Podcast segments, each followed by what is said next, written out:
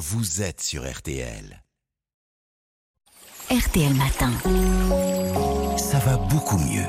Aujourd'hui, Aline, vous nous parlez du Nutri-Score qui est apposé sur euh, beaucoup de produits alimentaires. Il est destiné à nous aider à faire de meilleurs choix. D'abord, est-ce qu'on peut rappeler comment il fonctionne concrètement? Alors, bah, le Nutri-Score, il classe les produits transformés et les boissons selon leur composition. Alors, pour bien comprendre, voyons comment il est calculé. On prend 100 grammes ou 100 millilitres d'un produit, on regarde ce qu'il contient comme nutriments et comme aliments. Alors, les fibres, les protéines, les fruits et légumes, les légumineuses, les huiles de colza, de noix et d'olive, vous l'imaginez, Ah. eh bien, sont à favoriser. À l'inverse, les sucres, les graisses saturées, le sel, les calories sont à limiter. Alors, en fonction de sa teneur, chaque produit obtient un Nutri-Score qui va de la lettre A à la lettre E, associée à une couleur qui va du vert au rouge. Et alors, le meilleur score, donc c'est donc la lettre A. Le moins bon, la lettre E. Ça veut dire qu'il faut privilégier les produits classés A ou B pour la santé? Ben oui, un produit classé A ou B a effectivement un meilleur profil nutritionnel qu'un produit classé C, D ou E dans la même catégorie.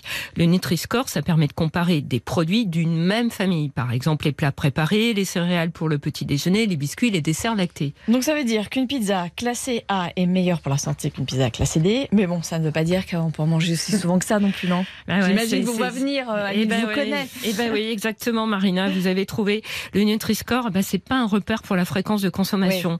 Pour cela, ben, il y a les recommandations de santé publique. hein. Par exemple, il est conseillé de manger au moins 5 fruits et légumes par jour, de consommer des légumes secs au moins deux fois par semaine, de privilégier la volaille et de limiter les autres viandes à 500 grammes par semaine. Alors, j'ai remarqué que certaines catégories de produits comme le beurre ou le fromage étaient toujours mal classées. Ça veut dire quoi exactement? Ben, pour ce qui est de ces produits hein, classés D ou E, comme le beurre, effectivement, le fromage, le chocolat noir, ça ne veut pas dire qu'il faut arrêter d'en manger. hein. Ça serait vraiment Oh trop là là, triste. Mais ça signifie effectivement qu'ils doivent être consommés en petite quantité et pas à tous les repas. On critique souvent le Nutri-Score parce qu'il prend pas en compte des éléments importants pour la santé comme le degré de transformation de, de- de l'aliment. C'est vrai, euh, il ne tient pas compte non plus des additifs ni des résidus de pesticides, il n'est pas parfait. D'ailleurs, il va un peu évoluer pour coller davantage aux recommandations nutritionnelles. Les produits seront moins bien classés, comme les céréales pour le petit déjeuner, les produits laitiers sucrés. Ils vont être rétrogradés. Euh, oui, oui. Ouais, d'accord. À l'inverse, les huiles végétales, hein, euh, pauvres en acides gras saturés comme l'huile d'olive ou de colza, ben, elles passeront du score C à B.